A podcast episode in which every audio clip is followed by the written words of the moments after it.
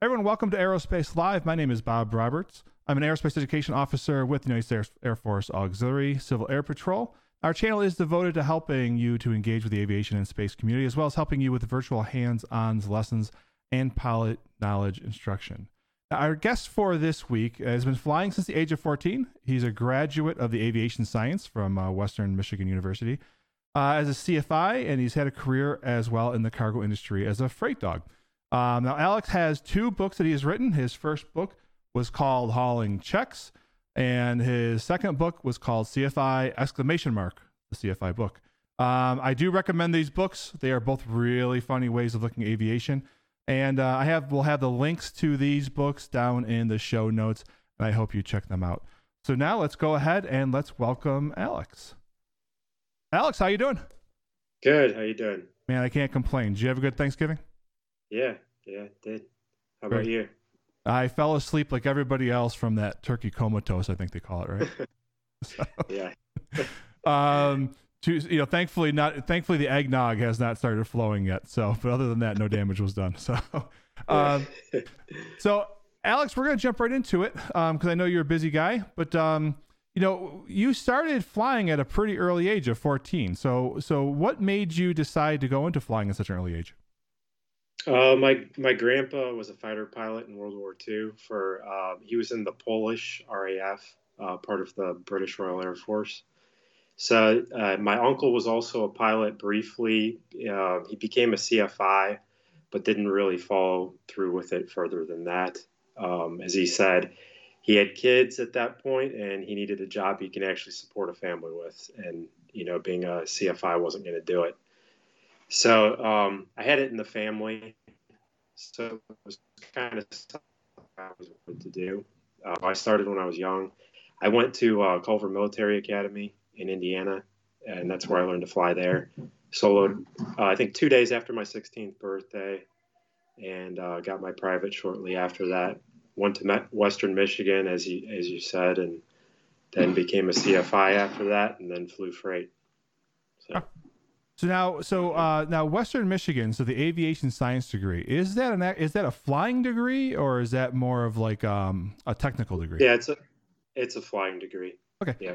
So that was a Part 141 school then. Yeah. Okay. Yeah, it was. So now, what made you decide to go Part 141? So a lot of a lot of the the folks that will listen to this, um, they're kind of in that younger age group, right? So we have kind of our our younger group between the ages of 14 and 18 and then everybody else is usually between the ages of 26 and 102 um, mm-hmm. so uh, you know a lot of our younger folks they have that question right? Part 61 versus part 141 um, you know you're not uh, somebody who runs a school or anything like that and it's been a little while for you. But um, was there any thought in your mind about um, part 61 versus 141 and why well, it can definitely be a cheaper way to get you to the same spot really um, you know, when I did it, I wanted to have a college degree. And at that time, it seemed like it was going to be important to have that.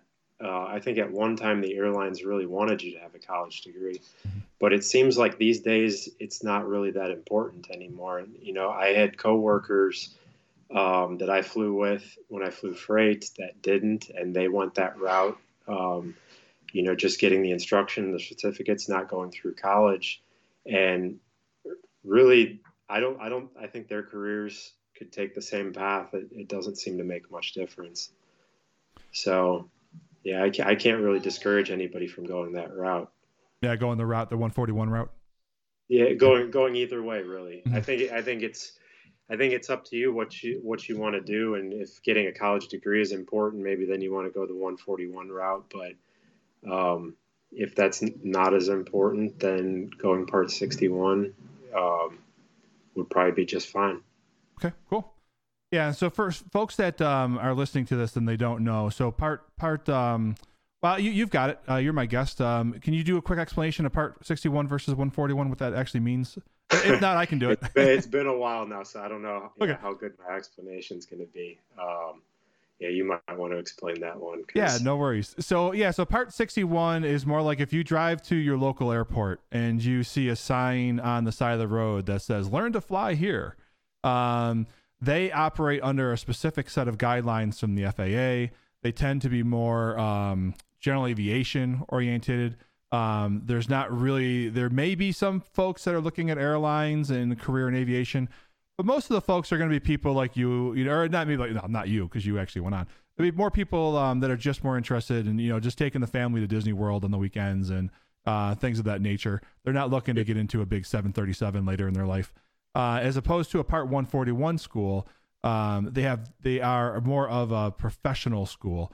So, um, like you went to Western Michigan University, uh, folks are probably used to hearing about Embry Riddle, um, and there's um, a lot of other schools that are Part 141s, and a lot of in that you can get your college degree plus uh, you can get your pilot's license, usually your your instrument rating, your commercial, um, and then they'll get you your CFI typically, um, and then you can usually jump right into a CFI position and try to start building up those hours um, for your airline gig. So um, now, did you get your CFI at Western Michigan University? No, I went to gosh, what's it called? A- ATP mm-hmm. in Sacramento, California. I did like the accelerated course. Mm-hmm. Uh, I I got up to through commercial at Western, okay. and then uh, got all the uh, CFI certificates through ATP afterwards. Okay. Now, was your goal at the time to fly um, commercial to get into the big iron, or? Yeah, yeah, it was. That that was always the ultimate goal.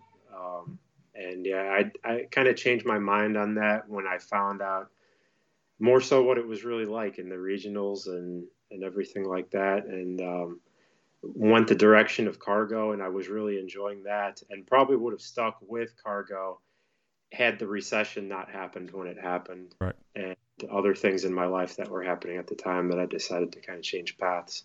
Mm-hmm. So yeah, cargo. Yeah, it seems like um, seems like cargo seems to be like the a stepping stone. It almost seems like there is um a choice. You know, some folks will go to CFI, they'll build up to say 500 hours, give or take.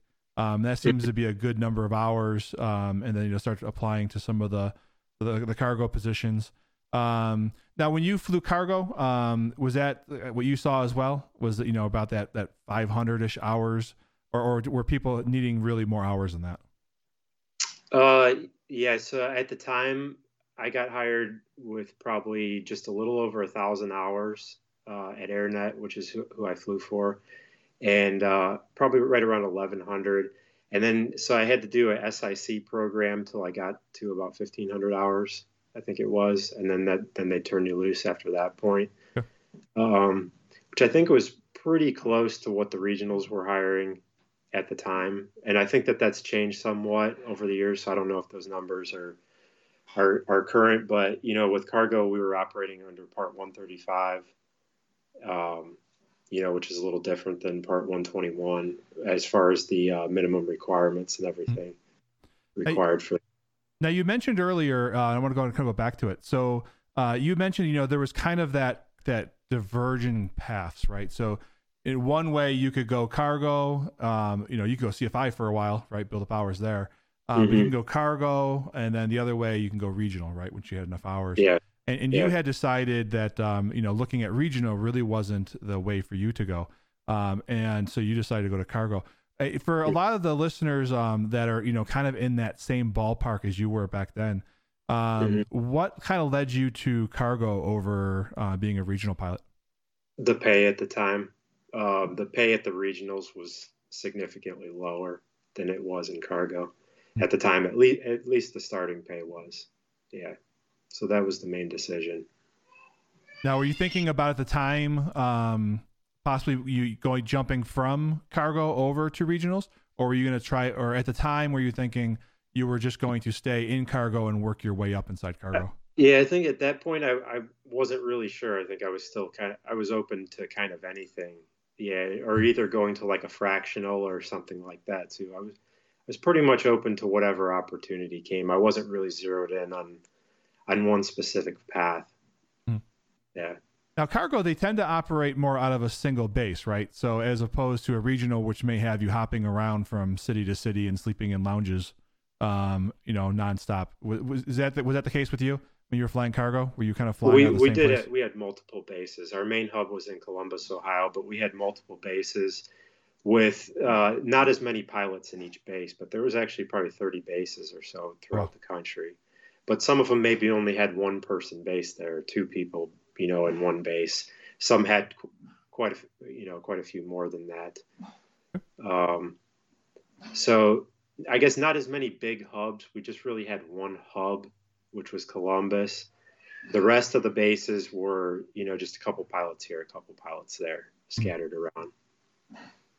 Now, I want to go into your books. So um, now, now I kind of Alex and I were talking a little bit before we started the uh, the recording of the stream. Um, now, his first book was Hauling Checks. Um, now, I actually I read these in backwards order, so I ended up reading CFI the book first, um, and then Hauling Checks. But you can do these books do stand apart from each other. So if you're going to uh, just buy one, you can buy either one. Um, you know, you don't have to read one to understand the other one, which is nice. Um, I will say so. I started off with CFI, and, and I'll, I'll, tell the the listeners, I you scared the hell out of me. So so I I didn't catch on at the beginning that is where it says right here a satirical look at aviation yeah. comedy. I thought he was relaying real stories, and he's talking about the engine being on fire and, yeah. and air traffic control being like, well, all right, well, we're not going to worry about it if you're not worried about it. mm-hmm. um, and so, um, you know, so I wanted to ask you, um, you know, a lot of pilots have hangar talks, right? So they have their hangar stories, right? So their buddy will have a, a big story about something that happened in aviation. As pilots, we all have our stories, all right? And then the pilot next to you always seems to have to one up them. Um, where did these stories come from? Are you just a delusional individual who just comes up with this stuff on his own, or like? No, I'm I'm really not as good at making stuff up as it might seem. I mean, they're they really are all based somewhat on a true story. Uh, you know, a lot of them are pieces of things that are kind of thrown together into one event, which makes that event seem crazier than it probably was in real life. Yeah. You know, but the individual elements of it were true. Um, some of them are things that actually happened to me. Some of them are things that happened to other pilots that I knew. Uh, some are just stories that I heard. You know, I heard the CFI out here, you know, had this happen to him thing, and I did. I exaggerated, um, you know, quite a bit in spots and dramatized things in quite a bit in spots. But they they really are all you know based loosely based on on factual stories. I, I don't know so, if I find that funny or if I find that horrifying. it's it's it's both. It's it, it's not. I guess it's uh, a lot of it wouldn't be funny. The true stories aren't funny. They're they are more horrifying. But the goal was to put it in a you know present them in a funny way, um, which makes it a little less scary and makes you kind of you know brings the point across that sometimes these things happen out there um, and if you can kind of laugh your way through it, it's not quite as scary as it would be if they were just, you know, presented maybe exactly the way that happened and things like that. Yeah. So, I know um, the the one story, or it was a collection of stories, um, and I have to know if this is based off of a real person. And if that person ever listens to this and they find out who they are, we we we both apologize to them. But you had a gentleman, and, and, and honestly, folks, if you like aviation, I recommend you get this book because, uh, especially if you're a CFI. Um, you know, because there's one gentleman in here that's referenced in the book. His name is George. So is is George based off of a real person? Yeah, George is 100% a real person. Oh. yeah, and George wasn't his real name, but um, George was based off of a student when I started instructing at a flight school that that was the first student I was given, and I was basically told that this guy's flown with every other instructor. Nobody else can seem to do anything with him. Here's your turn to give it a try. Yeah. And and that was my first day was was going with this guy and um, yeah, a lot of a lot of what's in there uh, is is pretty true about him. I mean, he was uh, he was a nice guy. I hate to talk bad about him. He was a nice guy. Mm-hmm. He he really loved aviation. He really wanted to be a pilot but I don't think he was all quite there and, you know, maybe not capable of, of really pulling it off. Hmm. But yeah, he, he kept trying though. And I flew with him for a little while and then another instructor got hired behind me and he got passed on to that instructor, and it kept going for a while until, um, you know, a lot of a lot of instructors brought it up of the point of should we really be flying with this guy? Should we really um, be allowing this to continue? You know, and um, the owner of the flight school wanted it conti- to continue because it it was a revenue. customer. Yeah, it's revenue. So so revenue. So and the guy wanted to do it, and um, nothing nothing really ever happened with him. Maybe quite as dangerous as some of the things I depict in the book. Um, I you know I embellished it somewhat, but mo- a lot of the stuff I put in there, you know, him being lost, flying right over the top of the airport, saying I don't see it yet. You know, as I'm looking down out the windows, as as we pass right over the top of it, that's hundred percent true. You know, um, a lot of stuff like that. So um, he never did really solo though and I, I don't want to spoil anything from the book. Yeah, yeah, so yeah, yeah, No, no. I want I want folks to read the book to get it. Yeah, say say too much about that, but yeah, no, in real life, the guy never did solo. He eventually did give up on it. Uh, well, you know, I think what we should do. Um, anybody's listening to this, everybody send me like two dollars. We're gonna go send George an iPad with ForeFlight on it. So this way, and yeah. this way he can he, he, can figure out where he's going. Um, yeah. yeah. no, but I, I, really did enjoy that story about uh, about George uh, from the book, and and honestly, that story alone is worth this book. Um, I really did enjoy that, and um, you know, and then going to your your your second book, which no, it's actually your first book, second book I read, but your first book, yeah, first book. being hauling checks. Um, you know, I, I I was scared about um the maintenance and, and, I have heard that from other pilots. I'm obviously I'm friends with a lot of pilots. I talk to a lot of pilots, um, and so they say that uh, you know when you get onto the airlines, right?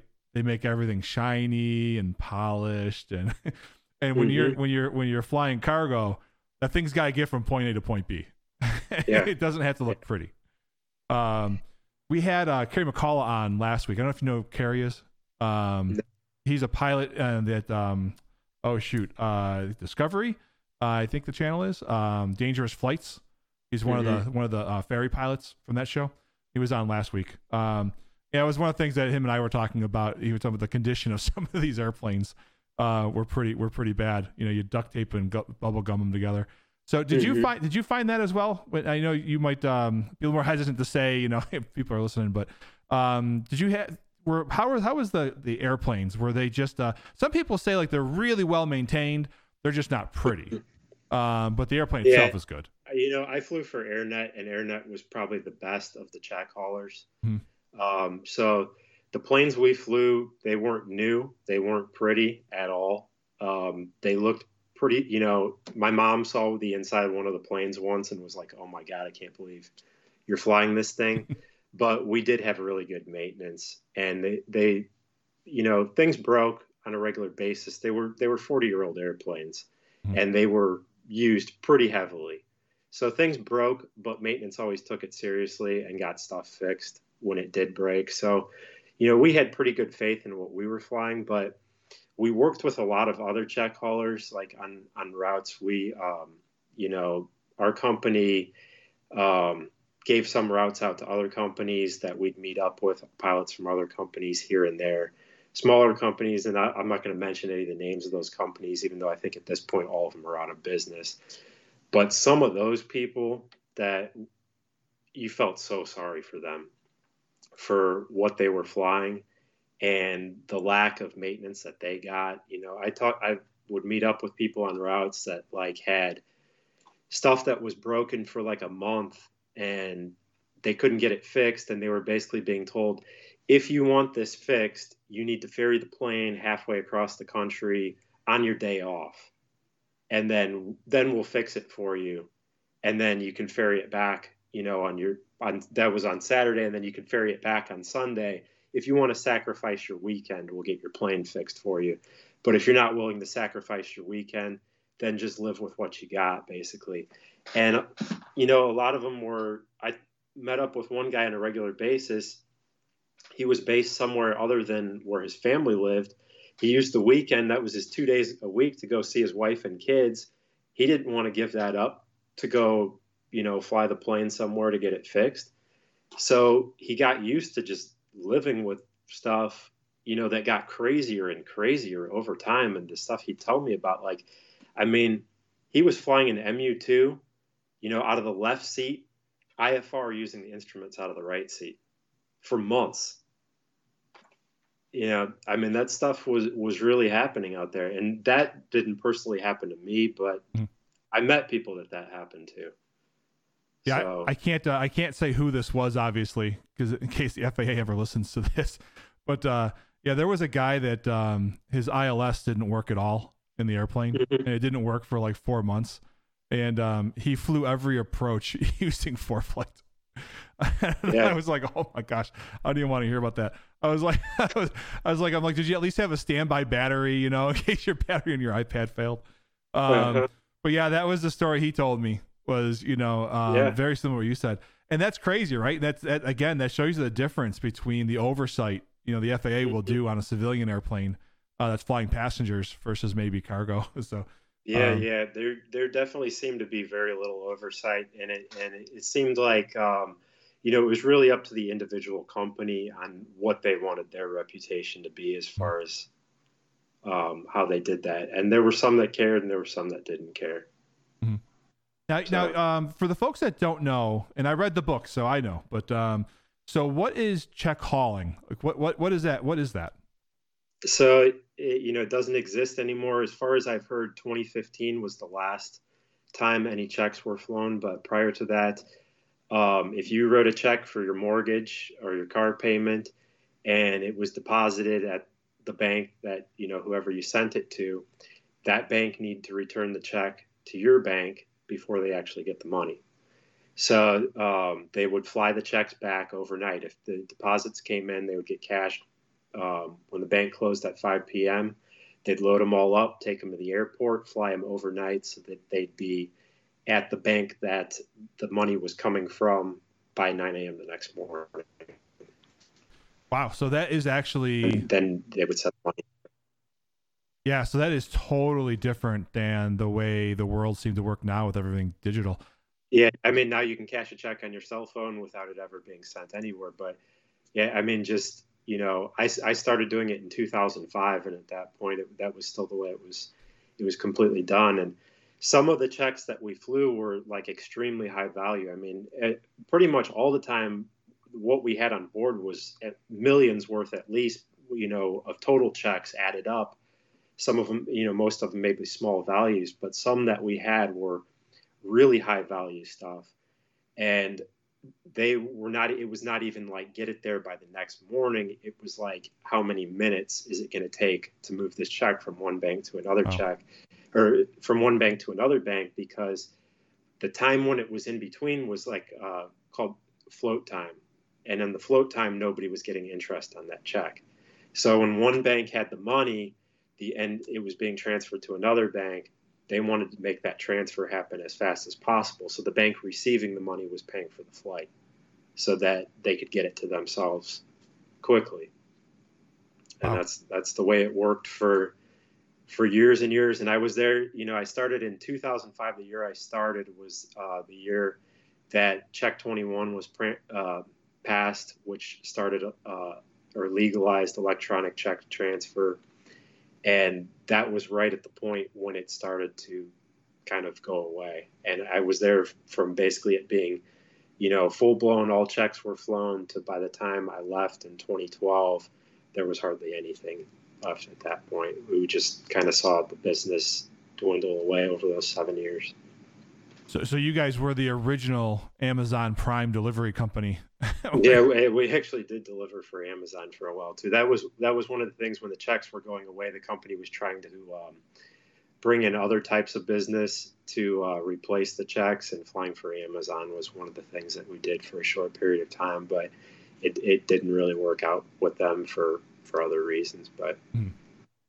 yeah, so yeah. that was that was pretty interesting. Some of the stories here. So again, for the folks that are are watching um, the YouTube video.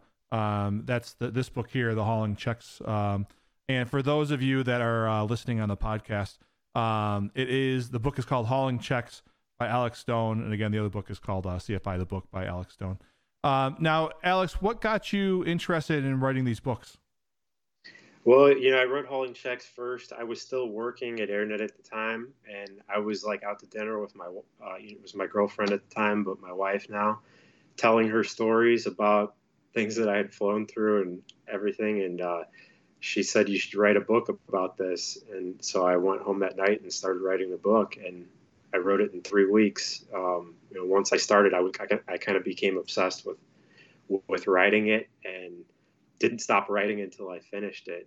Um, at the time, I was reading a lot because, you know, when you're when you're flying for an airline, there's a lot of downtime, sitting at airports and hotels, everything like that. I had a lot of time to read, so you know, I, I was kind of interested in the idea of writing a book because of that. Now this was a, now these were the first books you wrote. Um, so if, if, anybody's out there now, most of the people listening to uh, to this are, are going to be people interested in aviation. But um, if somebody was out there and they wanted to write a book, um, how did you go about get started? I mean, did you just write the book and then you you had to look for a publisher? Like how how did that whole process work for you? Yeah, I, I just wrote the book, and when I wrote it, um, you know, I honestly thought that no one was ever going to read it because I wasn't a writer. I still sometimes don't think of myself as an author because I, I don't really have a background in that. You know, I went to school to be a pilot. I don't think I did that good in English class in high school. When I told my family that I wrote, first wrote a book, they were like su- shocked by it, kind of surprised. Uh, I think it was the last thing they expected me to do. Um, but I, I just wrote it um, just because I thought I, I had something good to say and I got it done. And I had, you know, a few people close to me, like my sister, my wife, read it and they're telling me this is great. You got to do something with this. So I self published it. And honestly, even when I did it, I just thought like it's just going to be cool to have this book in my hand that I wrote and say I wrote this book. I didn't think anybody was going to buy it. And then I put it on sale on Amazon and I posted it in a few aviation forums, and it started selling right away. So, I mean, I think in the first month it sold 100 copies, which, I mean, most books don't sell 50 copies. I think like 95% of books that are published never sell more than 50 copies. So, right off the bat, it was like, wow, people are actually reading it. So, um, I, I actually I went back almost right away and improved it because I felt like oh, I can I can do better than what I had, and went back and kept working on it, and um, and actually within a couple months after republished it again, uh, basically an improved version of what I had initially published, and uh, yeah, that was it. And I, I started writing CFI right afterwards, and um, I only got a little ways into writing it though. I was only maybe had a couple chapters. Um, I had maybe 10 pages of notes and ideas for it. And then um, kind of got sidetracked on something else and put it aside. And it just kind of, you know, sat on the shelf for about 10 years. And uh, in 2018, I was approached by a director in Hollywood about uh, buying the movie rights for Hauling Checks. And that ended up falling through. That it actually did happen twice. Um, I had interest in that, but both times it fell through. Um, but I hadn't read the book and set at hauling checks in several years at the time when you know he um, that guy um, contacted me about that. So I, I read it again and was like, wow, you know, this is really good. And then I was like, hey, you know, I started that other book. I never really finished it. I need to pull that up and see what I had. And I went back and read what I had and thought, wow, this is you know this is really good too. I've got to finish this, and started working on it right away then, and and finished writing CFI. So basically, finished writing it ten years after I started writing it, and um, and then published it. Um, I think uh, January 2019. So. so if if you ever do get the movie going for hauling checks, can you do me a favor? Can you can I be? There's a character you have in here called the Co can, yeah. Can you put? I'm six foot eight, almost 300 pounds, and so uh-huh. I think I would look fantastic on the big screen. Sure, you can be the co. Can yeah. I be the co? Can you put? Can you give my name? yeah, yeah, absolutely. Yeah, I think I, I would do I a great job with that character. I have this hope that one day, uh, you know, one of those two books or both are going to fall in the right hands with somebody who can actually make it happen. I think the last guy that had it, he was a director and he loved it. He really wanted to do it. He had some serious connections with um, a producer for funding for it, but um, he he made another movie that he was working on at the time when he first contacted me, and it ended up being a total flop. Mm. And I think that he he lost his opportunity to do anything else after that. Yeah, so I guess if, George Lucas, if you're listening to this, we know that you're not heavily involved with Star Wars. We don't think you're on the set of Mandalorian every day. So if yeah. you're if you're looking for a new hobby to uh, go with American Graffiti, you can do a hauling checks, uh, and then you can make me the co. yeah. and then we'll get and then we'll get Alex on, on set as uh, as the principal writer and uh, production designer. So I, I, will say, since you asked about George and, and you're talking about the co, the co is not a real character. Oh, I'm but, so disappointed. But and, and he he didn't exist in real life as he does in the book. But pieces of the code did come from other people that I, I, I kind of pieced together a lot of things to to make the co's character. But I think if anybody reads that and thinks the co was real, that that would be probably the most terrifying thing in, in both of those books. Every time I hear an airplane above my head, I'm going to be looking up, going, "Oh my gosh, is that airplane being flown by the co?" so, yeah, yeah. So I, I actually, when you were talking, I didn't even notice this um, originally, but um, uh, so yeah, so this so these books are actually produced by Amazon. So so you don't have to make a, some big deal with a big publishing company and order 10,000 books. You can No, you you really don't anymore. Cool. Um, self-publishing is actually a real thing and there's actually a lot of uh, real big authors that are self-published now. And you know the thing with it is if you make a deal with a big publisher, you're signing away most of the rights to that book when you mm-hmm. do it. And what you actually get per copy sold is pretty little. It's pennies. And what with self-publishing, what I get is a lot more. Mm-hmm. And you retain 100% of the rights to it.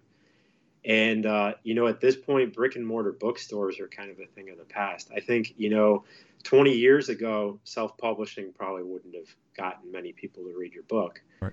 And it it was really difficult um, you, know, to get book a brick and mortar store. And I, I did look into that when I first published published Hauling Checks, um, because at that time there were still some out there. But there's less and less now. Um, but ultimately, I, I kind of just gave up on doing it because it was too much trouble, and online book sales are where it's at now. And you can you can basically get it anywhere you want self publishing. So, um, you know, I, I sell more copies for Kindle than anything else and audiobooks too. So it's really the digital formats are the biggest now, even over paperbacks. Yeah, the cool so, thing too about the self-publishing is, um, you know, when you're when you're going, and I don't know anything about this business really, but just from my, you know, just from talking with authors like yourself and some even some of the uh, some of the lower, the, you know, beginner authors and some of the people that are more established um, some people that have had you know the bigger book deals with the Barnes and Nobles and stuff like that. Um, mm-hmm. They they say the same thing you say, and um, you know, and a lot of them wish that they had the self publishing back then. Um, you know, because what happens in because the the publishers are taking a risk, right? To, to be able to mm-hmm. say, okay, you know, is this book going to sell for twenty dollars a piece, or is it going to be in the bargain bin, you know, for five dollars a piece, you know, within a month? um, and they don't know. And if you're a newbie, um, you know everything. I tell I tell my folks that work with me all the time. You, you got to be willing to be bad before you're good, right? So mm-hmm. you know, you're never good at something day one, right? Um, yeah. And so it, there, if you the self publishing, it allows you to build your fan base, right? Um, yeah, that's true. I mean, I don't know who you. We've never talked before. I've never met you before. Um, I just came across your book on Amazon. I was searching for different aviation books, and I saw your book. I said, "That looks interesting." Um, mm-hmm. You know, and over time that'll snowball. You know, so you do yeah, that, and it, then it does it does snowball, and it, it really has snowballed far bigger than I ever imagined it would. Mm-hmm. Um, I mean, both books have really been, you know, way more successful than I ever imagined. I mean, like I said earlier, when I first wrote Hauling Checks, I really never thought anybody was going to read it. Mm-hmm. And even when I first put it on sale, I thought, well, yeah, maybe I'll get lucky and a few copies will sell. But I mean, they've they've both been really successful. And um, since I released the second book, CFI, it's picked up sales uh, to where hauling checks has actually sold more in like the last year than it did in the 10 years prior. Mm-hmm. Um, because when you add another book on it, it really increases your visibility and, and um, CFI became real popular right off the bat and it increased, you know, um, the sales for hauling checks and they've kind of both carried each other. Um, it's done well. So yeah, that's what happened with me too. I actually, I, like I said, I found your CFI book first, um, mm-hmm. and then because of this book, um, I went ahead and I bought this book. So just like you said, um, you know, the one can lead to the other. So yeah, um, I think uh, you know, hauling checks. It's kind of, uh, especially now since it's it's a dead industry. It's mm-hmm. it's a little more of an obscure um, sector of the aviation industry that probably not many people at this point even realize that it, it used to exist.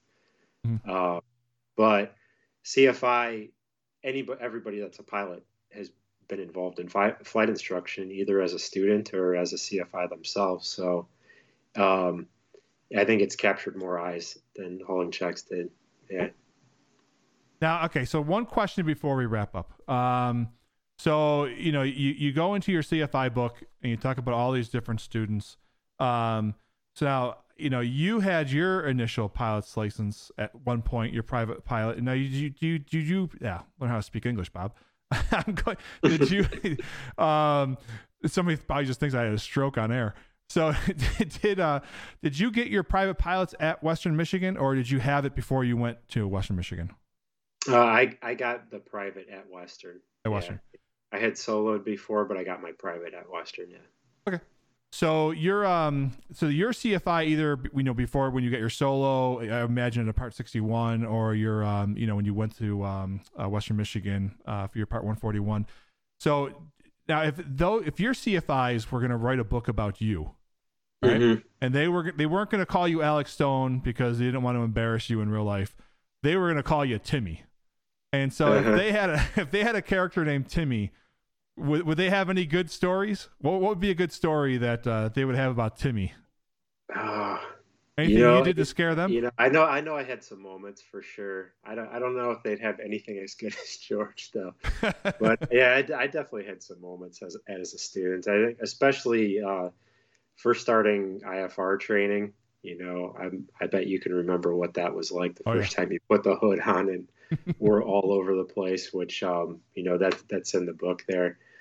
Um, and uh, I think we've all had some bad landings in our day, oh, but I don't I don't know that I could think of a uh, you know a, a, specific one.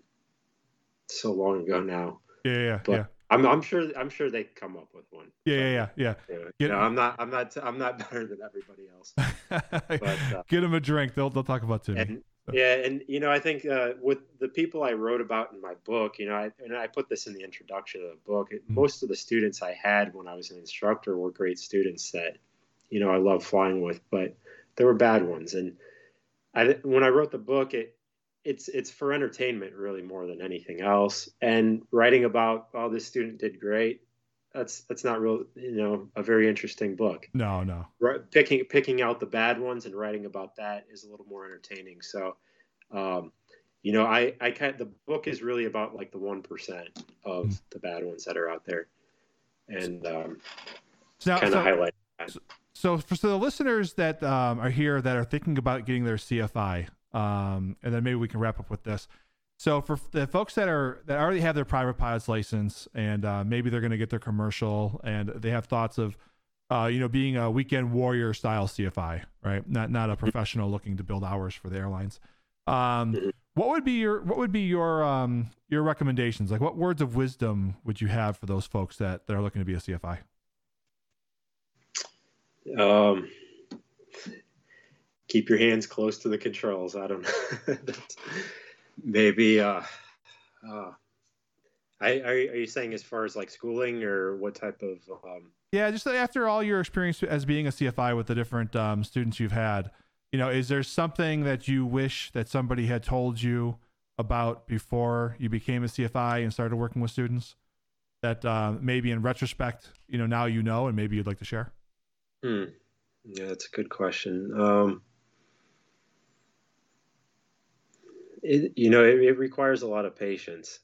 Um, it it, re, it requires a lot of patience and it requires a lot more teaching skills than I think you realize maybe because prior to going into it you um, you're you're learning to be a pilot yourself and everything all the way up to the point of getting your CFI and really the getting the CFI certificate it doesn't take that long. And it's just a small portion of what you do as a whole leading up to that point and um, you know it, it requires a different skill than just being a pilot requires. And there's maybe not enough of that in the training prior to that on how to teach somebody you know? Um, so maybe focusing more on that area prior to doing it would be something that um, i would recommend that i think i had to learn a lot of that myself on the job as i was doing it you know i know how to do this but how do i show somebody else how to do this yeah and transitioning from the left seat to the right seat probably is a little challenging in the beginning too it's a different yeah. dynamic um, all right very good well, Alex, I think we'll wrap it up there. Um, and I wanted to thank you again. Congratulations on the new book, CFI the book. And um, do you have any plans on writing any more, or did you enjoy the I, process? Yeah, I, I, do. I actually, you know, I, I started on the third book, but it's it's not real far along, and I've got young kids now, so I don't I don't have a lot of time right now to to write.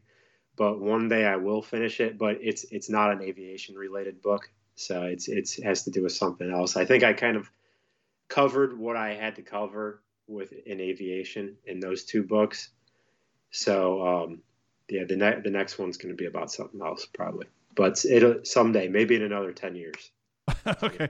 Well, I do know that um, for the folks that are listening and aren't watching, uh, behind Alex, he has um, a, a, a big top tent um, and so now, now, that you say you have children, I feel better about the fact that uh, yeah. your wife hasn't made you sleep in the big tent, tent you know, because you did something bad. Yeah, or something. yeah, so. it's the IKEA tent back there. Yeah. so, all right. Well, Alex, thanks you so much for your time. Um, we really appreciate it. I wish you good luck in uh, in these two books. Um, I again, I really did enjoy reading these books. Um, they are easy reads. These are not Stephen King novels that are going to take you a hundred hours to enjoy. Um, and so uh, you you said you have an audiobook too? I didn't notice the audiobook. Yeah, there, there's an audiobook version of both of them, and uh, the guy that narrated them, he did an awesome job. He did CFI first, and then he did uh, hauling checks a few months after afterwards, and he did such a great job with the characters. And um, you know, even if you read the book, even to me, listening to the audio book is almost like a new experience even though I wrote it because he did such a good job bringing the characters to life. Yeah, so I recommend him. All right. Well, I know, yeah. like like most people, I think I have eight credits out there that I haven't used because so I, I have like a library of audiobooks that I haven't even listened to yet. So I keep but I keep getting a new credit every month. So I think I will actually go out and um, especially this one here because I want to see how a good audio book of uh, George is going to come across. Yeah, um, I think you'll you'll like it. Yeah, you'll enjoy it. Okay, very good. Well, Alex, I think we are going to wrap up there, and um, I want to thank you for all your time. And um, anything else before we go? I think that's it. Thanks a lot for having me on. I really appreciate the opportunity, and um, yeah, hopefully um, people out there uh, learned a little bit from it. And yeah, thanks a lot. All right. Thanks so much, Alex. We'll talk to you later. Then. Have a good day. All right. Talk to you later. Bye. Bye. Okay, and that was our time with uh, Alex Stone, again, the author of CFI, the book, and his older book, uh, which I still highly recommend, Hauling Checks. Um, feel free to go grab those. And actually, be honest with you, I have not listened to the audiobook. Um, I am actually going to uh, grab CFI, the audiobook, um, because he has some incredible characters in this one here. Um, and I really want to see how they're going to be brought to life. Um, I'm really, really interested in that. All right. So with that, I think we're going to wrap it up. Uh, one quick thing: if you wanted to reach out to us on Twitter, um, we have aerospace underscore live. You can reach me there. Our YouTube channel is kind of where most of our material lives. If you're listening to us on podcast, and that's at youtube.com slash my name. So youtube.com slash Robert Roberts. And then on podcast, you can find us at aerospace dash live. So Twitter, it's underscore live, and podcast, it's dash live. Uh, and again, if you are interested at all in Civil Air Patrol, um, we do a lot of work with uh, cadets, uh, aerospace education, which is my area, and emergency services. If you're interested in learning more, uh, please visit gocivilairpatrol.com. Thanks, everybody. Have a great day.